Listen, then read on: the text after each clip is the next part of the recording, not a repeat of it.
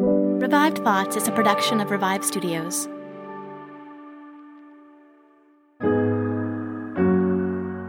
This is Troy and Joel, and you are listening to Revive Thoughts.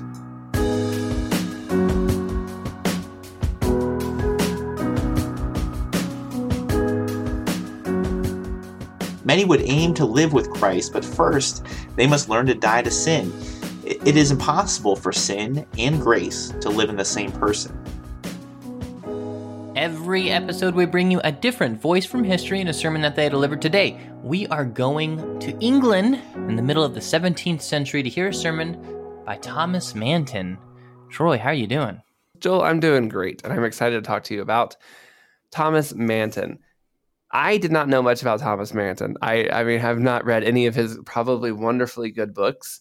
Uh, Joel, I read one website that talked about how a lot of the guys we mention on our show have, and then this wasn't talking about our show, but just a lot of the people you see in church history have been forgotten for a long time. And some of them are only kind of being more rediscovered as of recently and reappreciated. Manton falls into that group of people. He was not mm-hmm. really remembered for a very long time uh, because they lived in an area era of the where the Church of England and England itself was persecuting these people. Uh, people like Manton, John Owen, John Flavel, and others that we've had on our show so that those who were kind of the losers they got wiped from history. And one man uh, carl Trueman, said to the religious victors basically went the spoils and the puritans and these guys got forgotten and they got left behind because they lost. So but i, I think you're going to find that manton is actually really worth remembering and an interesting guy. Yeah i find this era of england i mean church history in general england in general you know specifically during this area of the persecution of the Puritans because there's so many people that chose to take up that cross, you know, for lack of better terms, of of rebutting against the government there. And the sad thing is, a lot of them died out. Like a lot of them died under persecution. There, they they mm-hmm. died trying to preach, trying to to still proclaim the name of Jesus despite the uh, the restrictions that were put on them. Um, and they never saw the light of day after that. They never saw, you know, the, the, the eras change. They died before um, the Puritans were able to break out. And so it's kind of an interesting way just to think of these people that, despite, and, and I feel like Thomas Manton's one of those guys that had it all and gave it up to live yeah.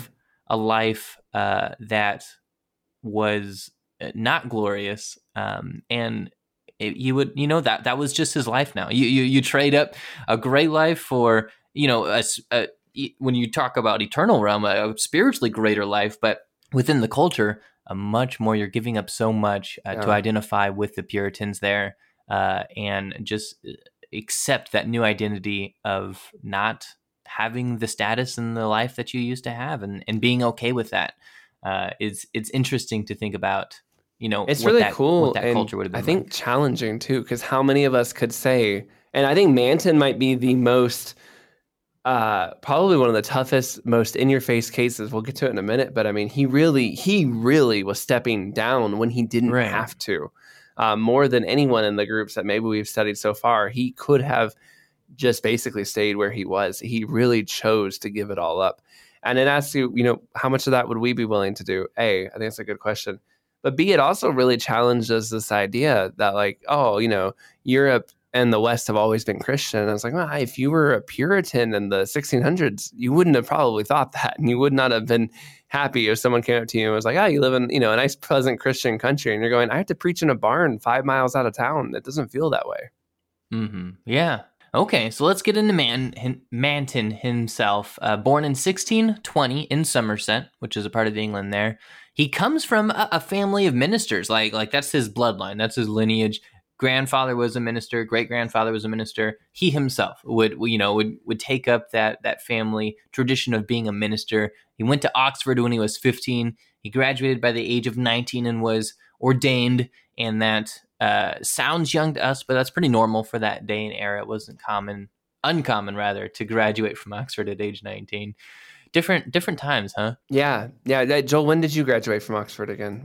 yeah, uh, yeah, uh, Oxford. Let me tell you. No, um, he worked for seven years at uh, at a you know a normal church, nothing famous, nothing out of the way, but uh, you know it, it was what he set out to do. He wanted to preach uh, and he had a home church to do that with. He would eventually get promoted to, to bigger churches, more famous churches uh, in London itself, and again, very well liked. He became very, very popular, and you know, kind of that um, that struggle with popularity. You know, it's a blessing and a curse. Like, what? How do you use your popular popularity? It's hard to to uh, keep your thoughts in check when so many people love you and praise you, right? I, you know, I've never had that problem where I'm so loved. I have to work on it, but I imagine it's probably difficult Uh-huh. for those who do. If you're listening to this, you might be going, "Okay, it's kind of a run of the mill story." I mean, this is a, and it's not. I mean, we we have people from every era, tons of different places on Revived Thoughts. It's incredible how many people uh, we've gotten to pull from. But if you're listening to this and you've heard our other Puritan episodes, this doesn't sound that unfamiliar. You know, he goes to college, he does great, everyone likes him, and then of course, as you probably know. Uh, the English Civil War will end up happening, and that'll change his story and his trajectory a bit. But you might be kind of going, well, where are the more details? You just basically went from his birth all the way to his like, you know, second church all in one go. That's a little short. The thing is, Manton's story is a little bit tough because he's not very well remembered. His first biography about him was not written until two after 200 years after he had died. He was well respected and loved and by people later on. You know, J.C. Ryle, one of the most famous pastors of the 1800s, who we've done multiple episodes on him, loved him and wrote, helped write one of those biographies. And Charles Spurgeon, the famous Prince of Preachers, said that Manton is a mighty mountain of sound theology and second to none, which, I mean, those are great things to hear, right? But what's even more for, um, surprising about how forgotten Manton is, is that he was not just a famous pastor, he was also the chaplain of Oliver Cromwell when Cromwell took over basically England. Now, during the middle of the 1600s, if you don't know, the English had a big civil war. The king was ousted. He kind of got put on trial. He was killed. And the, the Puritans, for a time, took over. And that's a simplification, but it's the best way to say it. Cromwell ended up being the guy in charge. You would think the person that had been his chaplain would be a big deal to history. Like you'd want to know who that was. What kind of things was he teaching? And yet, you know, I didn't know before this episode that he was. But then again, I also don't know who the chaplain to George Washington was. So I guess these kind of people, even though they played a tremendous role on history by leading the people who led history, we end up not knowing who many of them are. What's even more strange about him being the chaplain, though, was that he was actually against executing the king, and he preached a sermon against it before the whole parliament after it happened. He offended and outraged a whole bunch of people, but he said, Hey, I look, I support this movement of the Puritans running England. I do not support us executing the last guy who ran it. That was not what we should have done. And despite all of that, he ended up still being the chaplain to one of the most important people in this story. After Cromwell dies, England kind of goes through this period of uncertainty. Cromwell's son was just not going to be Oliver Cromwell. And so Manton, in kind of a surprising move, goes, let's bring the, the, the king's family back in and see if we can restore the crown. Yeah, I think it'd be neat to do like an episode, uh, like a revived thoughts, revived conversations on like the chaplains of world power Ooh. leaders. You know, like there's, I feel like there's that's some a good to think episode about idea. Joel, put that on the. That is actually a really good episode idea. The, right? who are the pastors of great men of history because I mean that they they are so influential and we could do a bunch on the Revolutionary War guys.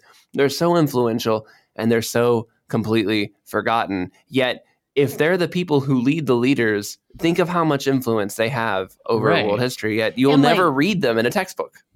Right. And just the I feel like the psychology that goes along with that, you know, like you I feel like because you're a part of a lot of decisions, you know, like there's there that's got to be an interesting psyche for the chaplain himself to, Yeah. you know, that's that's a way of thinking about spiritual leadership in a way that I feel like a lot of people don't ever encounter that that I think would be fun to to dive For into sure. and, and I- pull apart. How much would it affect your preaching if the president of the United States or, or Right. wherever you're living right now was in your, you know, was sitting inside of your uh your your church day in and out? I feel like you would you would love to say it you're it's not supposed to. If you're a follower of Jesus Christ, God is on your throne, it should not affect you. And yet, like let's be honest, it would be very difficult for that not to affect you. hmm hmm Yeah, interesting. Um, okay, so man, so big part of the the team that negotiated the return of the king back to England, and he even ended up traveling to the Netherlands uh, to do this to help get the king back to the Netherlands. And when he did, the king made him the royal chaplain. And so it sounds like everything's going great. And everything does go really great for a little bit. And that's until 1662 when England passed the laws against the Puritans. And, uh, you know, Manton wasn't included in these original laws. Uh, and he was even offered a great preaching and teaching position due to his royal connections. I feel like this is one of those things where, um, yeah, people don't realize, like, they thought Manton would be on their side. Uh, and then, you know, Manton is left thinking about where he stands and and I feel like he almost even shocks the people around him when he's like actually I'm, I'm I am more on this Puritan side that uh, you're persecuting as it turns out you know I, I identify more with them um, and so he makes this really tough choice he decides to sacrifice everything that he had and join I mean there was roughly like 2000 Puritans at this time that uh, were recorded as refusing to go along with the new laws and he quit all of his posts. He quit all of his positions. He preached his last official sermon at his church uh, a week after that, and uh, now had r- no royal connections, no church uh, to preach at and so he started uh, to preach from home out of his house. And at one point, he was sent to jail for six months for refusing to cooperate. And this happened to a lot of men during this era, such as like John Bunyan or Stephen Charnock. Eh, for a time, he was allowed to preach, but that quickly got locked down again, and he wasn't able to preach openly. The, the laws were a little bit in fluctuation there, but during his the, the rest of his life, essentially, he would end up dying in 1677. Uh, he was never really able to preach open again, and I feel like kind of the sad part is is like that was the England that he died seeing was this one that persecuted believers, and um, the one that he decided he was going to try to make a difference in and live for and preach for.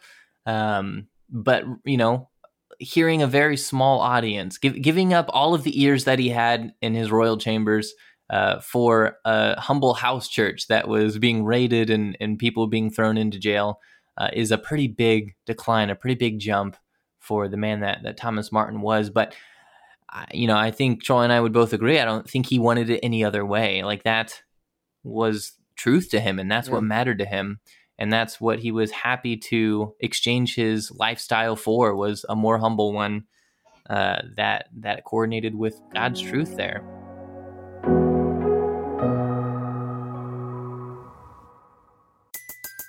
Everybody in your crew identifies as either Big Mac Burger, McNuggets, or McCrispy Sandwich, but you're the filet fish Sandwich all day.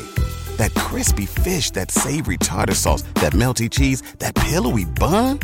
Yeah, you get it every time. And if you love the filet of fish, right now you can catch two of the classics you love for just $6. Limited time only. Price and participation may vary. Cannot be combined with any other offer. Single item at regular price. Ba da ba ba ba. If you're in ministry, or even if you're not and you're in your own job, you might be thinking, I mean, so much of life is, you know, trying to get more people in the seats. And especially if you're in ministry, if you spend time in ministry, you know how important it is to try to grow the church, to get more people, build out that stuff. Imagine arriving. I mean, you are the royal chaplain. You were the chaplain of Oliver Cromwell. Somehow, you're also going to be the chaplain of the king who's getting rid of every of you know all the Cromwell lands. You end up on both sides of this. You were as high up. You've been living in that high up sphere for years. I mean, you've been, you know, hobnobbing with kings and you've been you've been you were sent on the special delegation and you're a very important person and you give up all of that, like Joel said, to just run the small home church. You give up all the ears, all and you could just so easily so said to say to yourself, I can affect more people this way. I can do more on the inside, right? But Manton said, No, I I have to stick to what is true and what is good. And if I if I go along with that, I'm compromising. I gotta give it up. I think that should really make us all pause and ask like man am i willing to do that? It, would i would i have gone like manton did?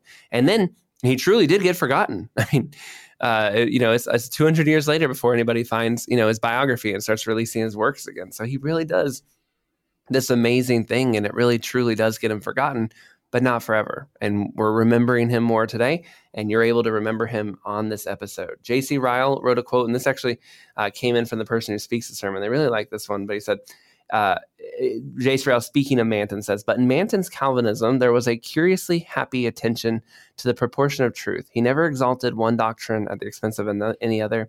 He gave to every doctrine the place and rank that he felt it had in Scripture, neither more or less, with a wisdom and felicity, happiness, which I miss in some of the Puritan divines. You know, Manton had a joy when he approached Scripture, he had a joy when he approached what he did. Uh, he was very intelligent. He was very good at that. I had a couple quotes by Manton. I, we don't normally do this, but these were these were I feel like the kind of quotes that give you insight into a man and who he was. And I also just kind of thought they were a little bit convicting. So I'm going to read a couple of these, and then we're going to let the sermon go. But I just wanted you to hear just a couple of these because again, they were some of them are kind of entertaining, but they're they're thoughtful. One of them was when we make ourselves the goal of prayer, it is no longer worship, but self-seeking. In other words, when you only pray for yourself, you are not praying to worship God, you are praying to seek yourself. Another one excess in meat and drink will cloud the mind, it will choke your good affections, and it will cause you to lust. Many a man has dug his own grave using his teeth. Which is an interesting statement. I've never heard anybody say anything quite like that. If we are empty and poor, it is not because God's hand is straightened against us, but it is that our hands are not opened to Him. And the more affected we are with our own misery, the fitter we are for Christ's mercy. And finally, until we sin, Satan will be a parasite to us. But when once we are in the devil's hands, he has become our tyrant. All right, that was just a few of those I thought were interesting. He has several others, but Manton is one of those men who's kind of known for quotes and turning a phrase. And if you ever want to read just some fantastic quotes and just hear some interesting wisdom, sprinkle those around, uh, I recommend giving Manton a look at because I thought he had a lot of really good ones. All right, now you're going to listen to a sermon by him. You're going to be able to hear a little bit of that heart and joy for Scripture.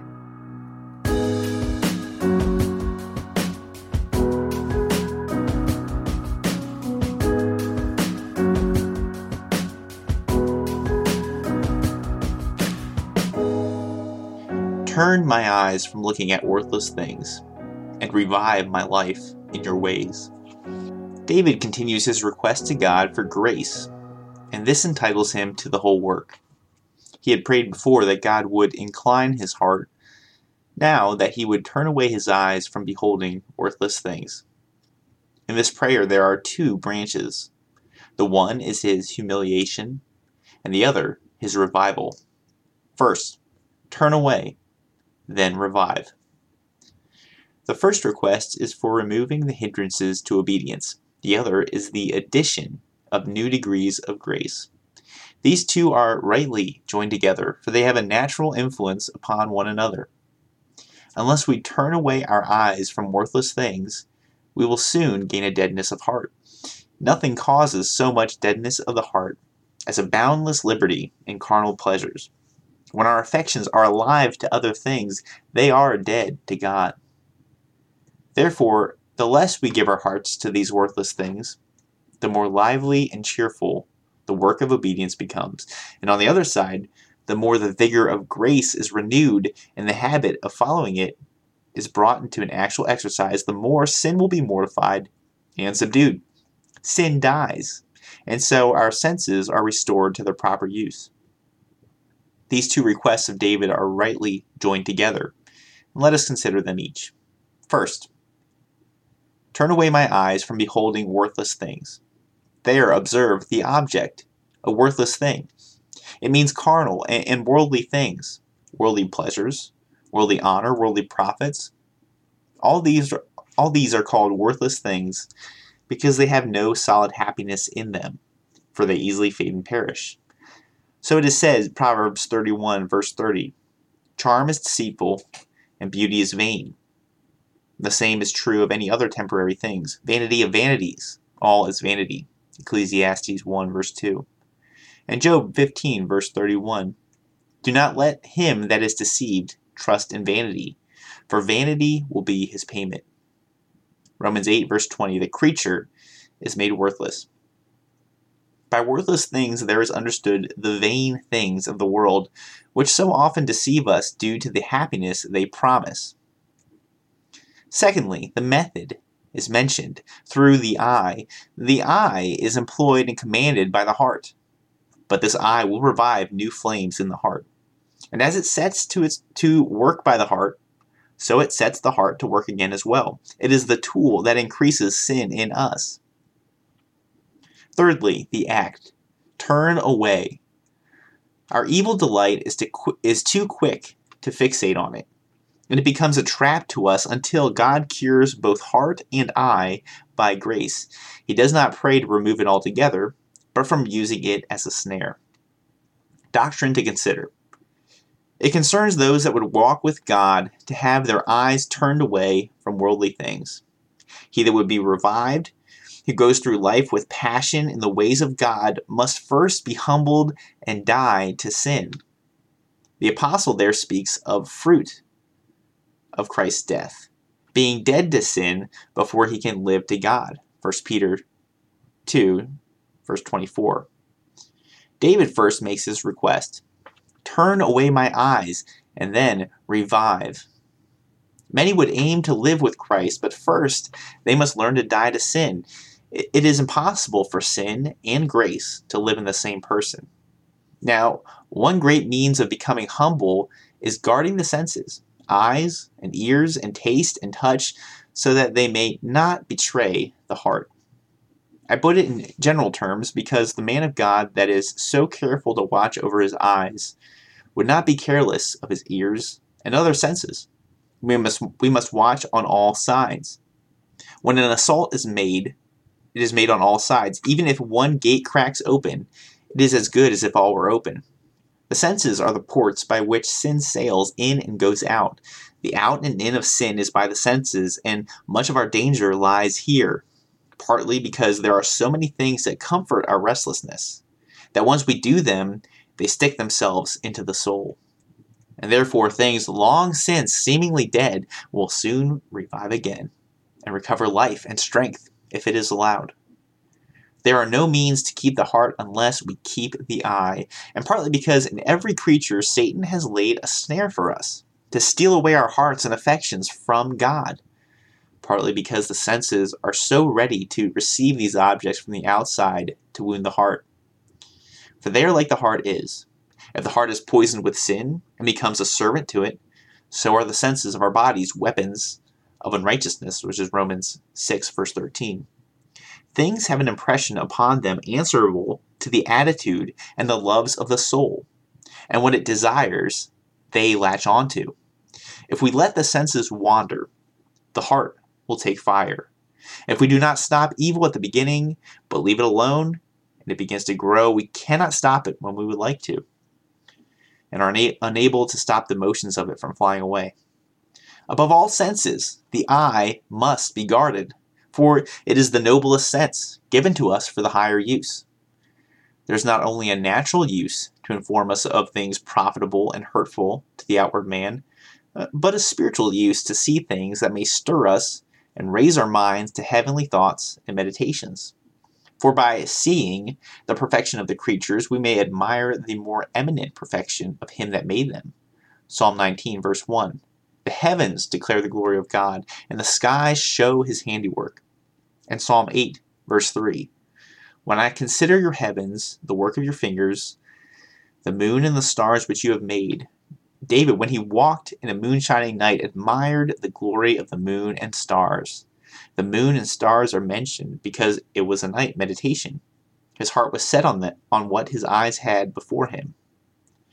Romans 1, verse 20 to 21. For the invisible things of him from the creation of the world are clearly seen, being understood by the things that are made, even his eternal power and Godhead the perfections of the creatures are to draw us to God, and their imperfections and defects drive us from worshiping them. The eye, as it is used, will either be a help or a snare. Either it will let in sparks of temptation or revive the fire of true devotion. These are the windows which God has placed in the top of the building, that man from there may contemplate God's works and consider the prospects of heaven, that place of our eternal home. God made man with a tall posture, not groveling on the earth, but looking up to heaven and viewing the glorious mansions above. For the eyes have a great influence upon the heart, either to, either to do good or evil, but chiefly to do evil. In this corrupt state of man, by looking, we come to liking and are brought inordinately to love what we do see. Numbers 15, verse 39. That you seek not after your own heart and your own eyes, after which you used to go after as harlots. Job 31, verse 7. If my step has turned out of the way, and my heart walked after my eyes. These are the spies of the heart, brokers, to bring the heart and the temptation together. The eye sees, and then by gazing, the heart lusts, and the body acts out the transgression. It is more dangerous to see evil than to hear it. The power is greater on it. The explanation of anything does not affect us nearly as much as the sight of it. Those that hear of the fury of wars, burning of houses, the raping of virgins, killing and wounding of men, and the like, cannot have so deep a sense of those things as those that saw it. The sight of heaven works more than the talk of it. As Paul, when he had a sight of these things, was in ecstasy, the look immediately worked on his heart. But then, it is dangerous to fix the eye on enticing things, for it excites more than mere words. The eye must be guarded. Because it has been the window by which Satan has crept in, and all manner of poison entered the soul, it must be guarded. I will prove it. I will give you theological reasons. The eye has been the port of all sin, as unclean, uncleanness. 2 Peter 2, verse 14, having eyes full of adultery, and it cannot cease from sin, deceiving unstable souls. In the original, it is eyes full of the adulteress, and the eye awakens impure flames in the heart. Proverbs 6, verse 25, lust not after her beauty in your heart, and do not let her take you with her eyelids. Gazing on the beauty of women awakens foul flames within the heart. And we feel strange motions of the soul when we give way to it. The evil heart is in its element when it is this way. Then covetousness gets into the heart by the eye. 1 John 2, verse 15. Love not the world, neither the things that are in the world. If any man loves the world, the love of the Father is not in him. And therefore, the Apostle, when he categorizes sin, he says, For all that is in the world, the lust of the flesh, the lust of the eyes, and the pride of life, is not of the Father, but is of the world. For the mind is so secretly enchanted with the love of those things that it sees. In Ecclesiastes 4, verse 8, there is no end of all his labor, and his eye is not satisfied with riches. That insatiable thirst is awakened in the soul by beholding the splendor of outward things. It is born and bred and fed by it. And the heart is secretly enchanted with the love of it, and therefore we must have more of it. Again, drunkenness, Proverbs 23, verse 31. Do not look upon the wine when it is red, when it gives, gives its color in the cup, when it moves itself rightly. That is so as to entice the heart to crave more and more till it comes to excess. So goes envy, Matthew 20, verse 15. Is your eye evil because mine is good? The more they see and behold the flourishing of others, the more evil their heart grows. Let me begin with the first sin historical example of the eye. It is said, Genesis 3, verse 6, and when the women, woman saw that the tree was good for food, and that it was pleasant to the eyes, and a tree to be desired to make one wise, she took the fruit. She was first corrupted in her sense by gazing on the fruit with delight. That was the first sin, before eating. The devil tempted Christ when he wanted to corrupt the second Adam. Matthew 4, verse 8. He takes him up into a high mountain and shows him all the kingdoms of the world and the glory of them. He knew the best way to work was by sight. And though he could not prevail against Christ, he took the way that would give him the best advantage. And afterwards, what an account we have in Scripture. How many have been wounded through their eyes. The devil, he knows what is the best way to work upon the heart. So Potiphar's wife, Genesis 39, verse 7. And it came to pass after these things that his master's wife cast her eyes upon Joseph, and she said, Sleep with me. There the trouble began. She pleased herself with looking at the Hebrew servant. So Achan, Joshua 7, verse 21. When I saw among the spoils a beautiful Babylon, Babylonish garment, and two hundred shekels of silver, and a wedge of gold of fifty shekels weight, then I coveted them and took them. First he saw, then coveted, then took, and then hid. And then Israel falls before the Philistines, and he is found out by lots and brought to judgment. So Shechem and Dinah. Genesis 34, verse 2. And when Shechem, the son of Hamor the Hivite, prince of the country, saw her, he took her and lay with her and defiled her. Seeing always comes between the senses and the heart. So of Samson, Judges 16, verse 1. Samson went to Gaza and saw there a harlot and went into her. So David was ensnared by looking at Bathsheba, 2 Samuel 11, verse 2. And it came to pass at evening time that David arose from his bed and walked upon the roof of the king's house. And from the roof he saw a woman washing herself, and the woman was very beautiful to look upon. That fired up his heart, and brought such troubles upon him. Naboth's vineyard was nearby Ahab's palace, 1 Kings 21, verse 1. It was forever in his eye, and therefore he is troubled and falls sick over it. So many can complain that their souls have been betrayed by their eyes. Jacob's sheep, by looking on the rods, brought out young ones colored by the rods. And so our actions come from the things we take in by the senses. We must make sure to rebuke those that are careless of their senses. When they are left alone with their senses, they soon prove to be the ruin of their soul. Solomon gives us the reason for his folly and fall from God. Ecclesiastes 4, verse 10. Whatever my eye desired, I did not keep it from them. I did not keep my eyes from any toy. Those men lie under the power of sin. They let the boat run with the steam and never use any restraint against it. They are gently wandering down into the gulf of destruction. They open the gates to the enemy and give them free entertainment. A man that is careless of his senses is like a city without walls, that lies open to all who come. The heart is a highway for sin and temptations. But because most men, yes, the good men, have and may miscarry the way, let me produce some considerations that they may see the foolishness that lets their hearts run unguarded. Number one, foul, sin- foul sinners are revived when we thought long since laid asleep, when we let the things that they desire strike too freely upon the soul. Who would have thought that David's heart should have been fired up by a look? It is dangerous to play with temptations and to think no great harm will come of them. Stones running downhill are not easily stopped. The same is seen here. When we yield a little to Satan's temptations, he carries us away by force. We cannot suddenly stop it when we please. Number two, evil thoughts will grab a hold in us and make us guilty before God, even if they don't break out into sinful acts. Looking causes lusting, and that is adultery before God. Matthew 5, verse 28. But I say to you, whoever looks upon a woman to lust after her has committed adultery with her already in his heart. Christ came to restore the law in its spiritual sense. The Pharisees did not think the law was broken except by outward gross acts and actual defilement, but Christ shows that a glance is adultery. An envious look murders.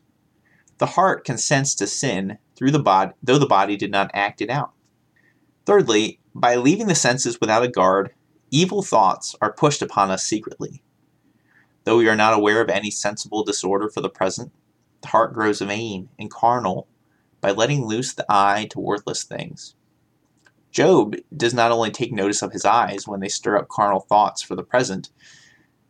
In Job 31, verse 7, it says, If my eyes have walked after my heart, and if my steps have turned out of the way, he speaks twice of the disorders of his eyes. The heart may be corrupted by the eye, and therefore it concerns you to set a guard upon the senses. Proverbs 4, verse 25. Let your eyelids look on, and your eyes look straight before you. Let us focus on our business, which is to go to heaven. Whereas by gazing and wandering, the heart comes to be enchanted with earthly things. Fourthly, by wandering and letting, letting loose the eye, the heart is distracted from its duty. Distraction is distraction in duty is a great and common evil, and one cause of it is the curiosity of the senses. How often do we mingle sulfur with our incense and come to worship God, having our hearts out to the ends of the earth? Men let loose their eyes, and then off go their hearts. And therefore, as Solomon says, take heed to your foot when you enter, in the, en, enter into the house of God. Ecclesiastes 5. Many come here merely to see and to be seen, and to display their vanity by their vain attire. How many are there that let loose their eyes to worthless things when they should give up their ears to the counsel of God? Some dress up themselves in such vain attire and indecent fashion to draw the eyes of others to gaze upon them. This is a great affront to God's worship. Solomon says in Proverbs 17, verse 24, The fool's eyes are to the ends of the earth. One cause of distraction is the curiosity of the senses. Our eyes run back and forth, and then our hearts wander and rove from the business we are about. It is a strange constancy and fixedness that is spoken of the priests at Jerusalem, that when Faustus, Cornelius, and Furius, and Fabius broke into, their, into the city with their troops and rushed into the temple ready to kill them, yet they went on with the rituals of the temple as if nothing had happened. And strange is the other instance of the Spartan youth, for they held the censer to Alexander when he offered sacrifice. A coal fell and burned his arm, but he allowed it to burn there rather than cry out and disturb the worship. These examples bring shame to Christians that we do not focus our hearts when we are in the service of God with the same intensity. Use 2. The second use is to press us to this place of mortification, that we would turn away our, your eyes from beholding worthless things. To help you in it, you must 1. Take Job's course. Job 31, verse 1. I made a covenant with my eyes. Job and his eyes were in a covenant. There was a covenant between heart and eyes. Eyes, be faithful to my soul, that there is nothing that may stir up carnal and impure thoughts, that there is no unclean objects that may fire my heart. Oh, the stupidity of this age! Some will laugh at this kind of discipline, to be so strict and precise, but why? Has sin grown less dangerous? Or is man's nature wiser and stronger now? Are we better fortified against temptations than he was? Are our hearts in a better posture than the servants of God of old? Surely not. And so, set a watch upon your eyes that sin does not break in upon your heart. Number two, consider the worthlessness of the things we adore and take in by the eyes. So says David, Turn away my eyes from beholding worthless things. They are poor, vain, perishing things, yet they suit our senses too well. And consider what Solomon says of these things. Will you set your heart upon that which will not be? We inflame our hearts with these things, and lust puts a lovely face upon the object that suits it. But what are they? Whatever they seem to be, it is but a worthless thing. Psalm 39, verse 6 Man flatters himself in a vain show all the splendor and beauty of it is but vain. 1 Corinthians 7, verse 31 The fashion of the world passes away. It is but an empty thing, as if they are flying bubbles. Though the world is of some use to us in our pilgrimage, yet pitiable things are those that for the world they should reject, they, they should neglect their duty to God and grow less lively for God, or have their hearts withdrawn from God it is the temptation that makes them seem beautiful. When these alluring vanities are before our eyes, lust puts a gloss upon them that is not true. But consider what they are actually, and in comparison, think of the things that they take you away from, namely, heaven and, and eternal blessedness. Number three, consider the cursed nature of these things when you let loose your eye and heart to vanity when you please the eye, you, you wound the heart, and it makes you unfit for your great, re- great re- reward. Ecclesiastes 11, verse 9. Rejoice, O young man, in your youth, and let your heart cheer you in the days of your youth, and walk in the ways of your heart, and in the sight of your eyes. Yet know, for all these things, God will bring you to judgment. Go, drench and steep your soul in carnal delights when your wandering and loose eye influences the lust of your heart, it all begins to boil up. When you have not denied yourself anything your heart wishes for and your and your eyes look to see, put in a, a little cool water to stop the boiling and raging of your lust. Remember that God will bring you to judgment even if you do right now bury your conviction and drown your logic in these sensual delights. Yet God will call you to an account for all your time and parts and strength and wit and talents entrusted with you. Fourthly, pray, as David does here, turn away my eyes. He calls upon God for the assistance of his grace. In Psalms 141, verse 3, set a watch upon the door of my lips. He that bends and inclines the heart by his grace to look after better things must also bridle the senses. It is lust that sets the eye to work and causes a deep complacency and delight in carnal things. And that is cured only by God's grace. Mark 10, verse 27. Therefore go and beg this mercy of him. Fifthly, constant watchfulness. Oh, we cannot open our eyes without being met with a temptation, a door opened for Satan to enter through.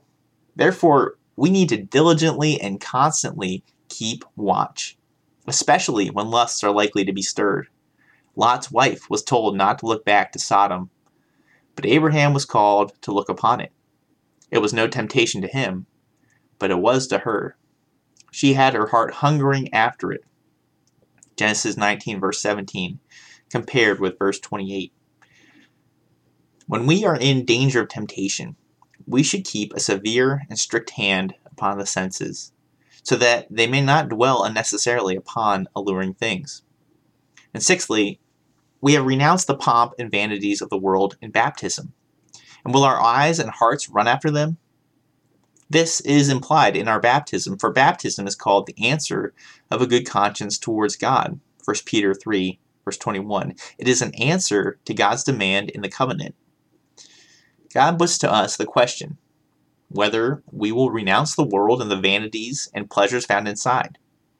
Now, when we have renounced these things, will our eyes and our hearts run after them?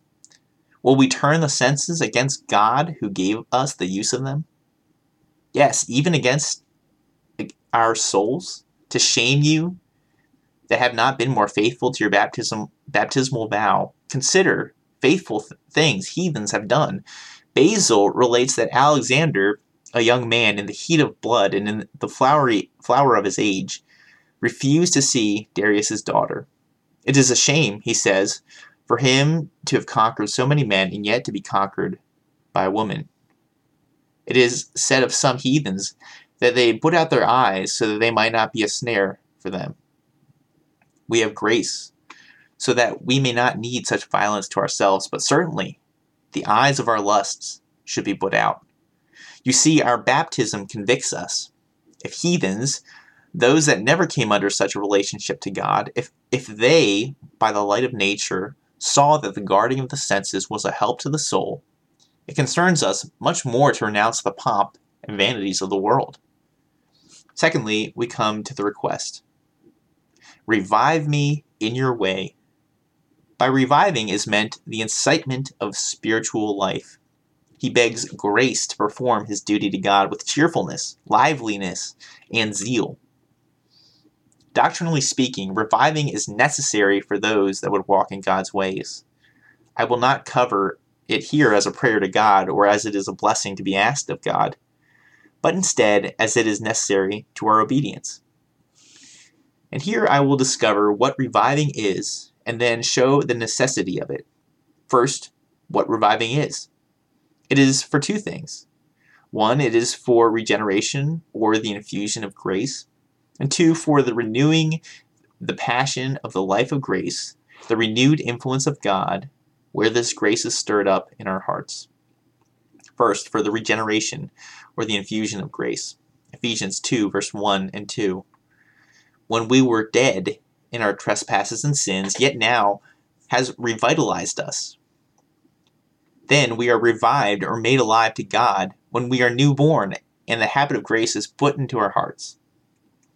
Secondly, reviving is for the renewed excitement of grace, and so it is twofold either by way of comfort in our afflictions, or reviving in a way of holiness.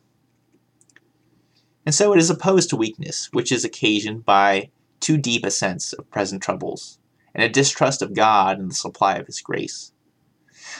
When the affliction is heavy upon us, we are like birds dead in the nest, and are so overcome that we have no spirit or courage in the service of God. Psalm 119, verse 50. This is my comfort in affliction, for your word has revived me. Then we are said to be revived when he raises up our hearts above the trouble by refining our suffering graces as faith, hope, and patience. So he is said to revive the contrite. 1.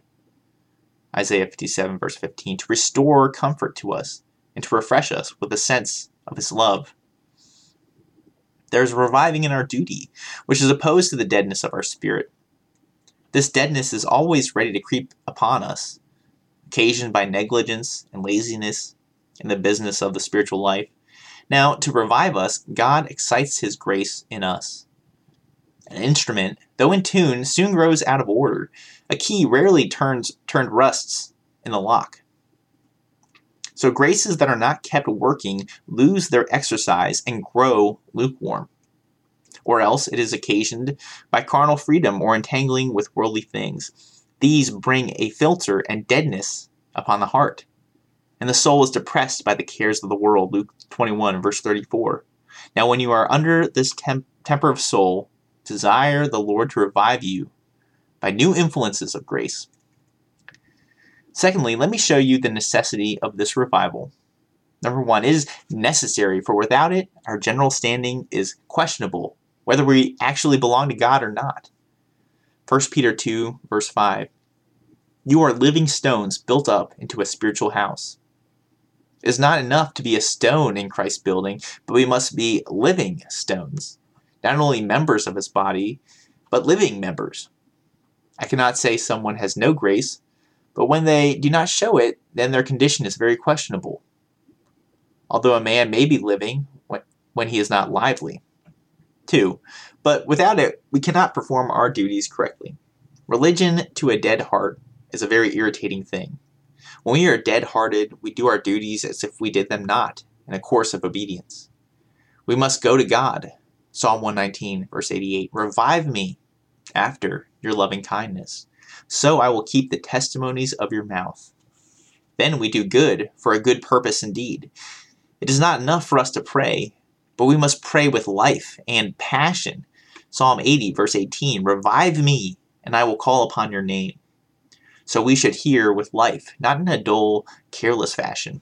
Matthew 13, verse 15. Thirdly, all the graces that are planted in us tend to bring reviving, as faith, hope, and love. These are the graces that set us to work and make us lively in the exercise of the spiritual life. Faith that works by love. Galatians 5, verse 6. It sets the soul to work by apprehending the sense of God's love. Whereas otherwise, it is just a dead faith. James 2:16. Then, for love, what is the influence of that? It constrains the soul. It takes the soul with it. 2 Corinthians 5.14 and Romans 12.1. And then hope. It is called a lively hope. 1 Peter 1.3. All grace is put into us to make us lively. Not only the grace of sanctification, but the grace of justification is bestowed upon us for this end, that we may be cheerful in God's service. Hebrews 9.14. How much more will the blood of Christ purge our consciences from dead works, that we may serve the living God? Sin and guilt make us dead and heavy hearted. But now the blood of Christ is sprinkled upon the conscience, and the sentence of death taken away, then we are made cheerful to serve the living God. Fourthly, all the commands which God has appointed are to help us get and increase this liveliness in us. Where has God appointed the word? Isaiah 55, verse 3 says, Hear and your souls will live. It is to promote the life of grace, that we may have new encouragement to go on in the ways of God. Moses, when he received the law, is said to receive the lively oracles of God. Acts 7, verse 38.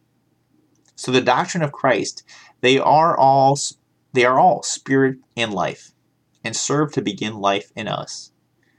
As the redemption of the world by Christ, the joys of heaven, the torments of hell, they are all reviving truths and reminders to us to keep up, keep us in life and vigor. The Lord's Supper, why was that appointed? There we come to taste the flesh of Christ, who was given for the life of the world. John 6, that we might sensibly exercise our faith upon Christ, that we might be more sensible of our obligations to Him, that we might be the more excited in the diligent pursuit of things to come.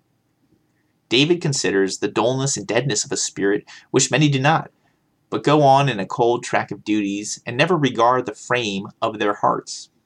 It is a good sign to observe our spiritual temper and accordingly go to God. Most observe their bodies, but very few their souls. If the body is ill at ease or out of order, they complain. But love waxes cold, and their zeal for God and delight in Him is dulled. Yet they never lay it to heart.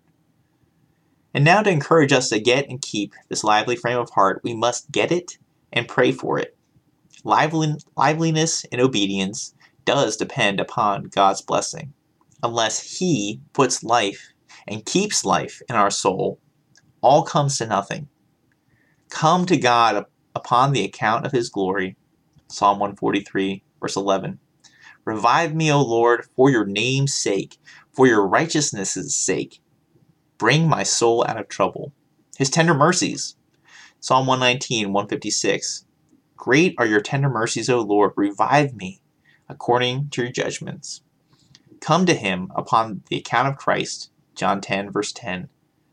I have come that they might have life, and that they might have it more abundantly. And John 7, verse 38. He that believes on me, as the scripture has said, out of his belly will flow rivers of living water. Every new act of faith draws from Christ an increase of spiritual life. Stir up yourselves. Isaiah 64, verse 7. There is none that calls upon your name that stirs up himself to take hold of you. 2 Timothy 1, verse 6 where I put you in remembrance that you stir up the gift of God which is in you by the putting on of my hands. Psalm 42, verse 5 Why are you cast down, O my soul? And why are you disquieted within me? Have your hope in God, for I will yet praise him for the help of his presence. We have enough liveliness to do all kinds of business of secular concern. Consider what the business is that we are about. It is about our heavenly estate, whether we will live forever in heaven or hell. And will we trifle here? You had life in a way of sin. Worldly men are lively. How dishonorable a thing it is to serve the living God with a dead heart. A lukewarm frame is hateful to God, Revelations 3, verse 16. Because you are lukewarm and neither cold nor hot, I will spew you out of my mouth. Be careful that you do not lose revival especially not through corruption or any horrible sin. Psalm 51, 10 through 12. Create in me a clean heart, O God, and renew a right spirit within me. Do not cast me away from your presence, and do not take your Holy Spirit from me. Restore to me the joy of your salvation, and uphold me with your free spirit. The spirit is a tender thing. A wound in the body lets out the life blood, but by an inordinate liberty in worldly pleasures. 1 Timothy 5 6. But she that lives in pleasure is dead while she lives. Vain company, vain speeches, and the like, these things shun and avoid. But, as Hebrews 10, verse 24 says, let us consider one another to provoke to love and to good works. Let us follow good examples. We grow formal and slight by imitation. Others profess religion and yet are dead hearted and vain, and so are we. The idolaters encouraged one another. Isaiah 41, 6 and 7. They helped, each one his own neighbor, and everyone said to his brother, Be of good courage. So the carpenter encouraged the goldsmith, and smoothed with the hammer that which strikes the anvil. We should encourage one another in the way of godliness, and keep up a lively frame of heart towards God and pray with the psalmist in the text Turn away my eyes from beholding worthless things, and revive me in your way.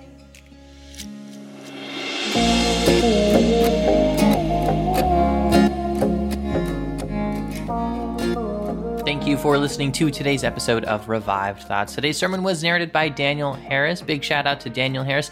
He told us actually that he had listened to every single episode of Revived Thoughts, which warms my heart to know that there's there's someone that's actually actually gone through every episode. That's pretty neat.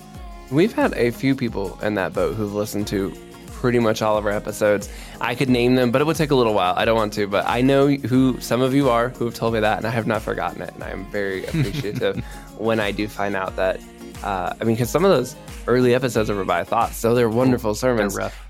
They they're not quite as fine and polished as these are, and some of you might be listening and thinking these are fine and polished, but they are in comparison to some of Right. those very early early episodes when I was recording in a laundry room in uh, Miami, or you know some of the different traveling places I've had to record our episodes from. Joel, we are going to encourage you and our audience to check us out on Patreon. I am putting up the deep dive part two, and you can all listen to it. And if you're going, wait, uh, there's a part two? Yeah, we didn't. The story doesn't end uh, where we ended it. There's a whole part two. It is amazing.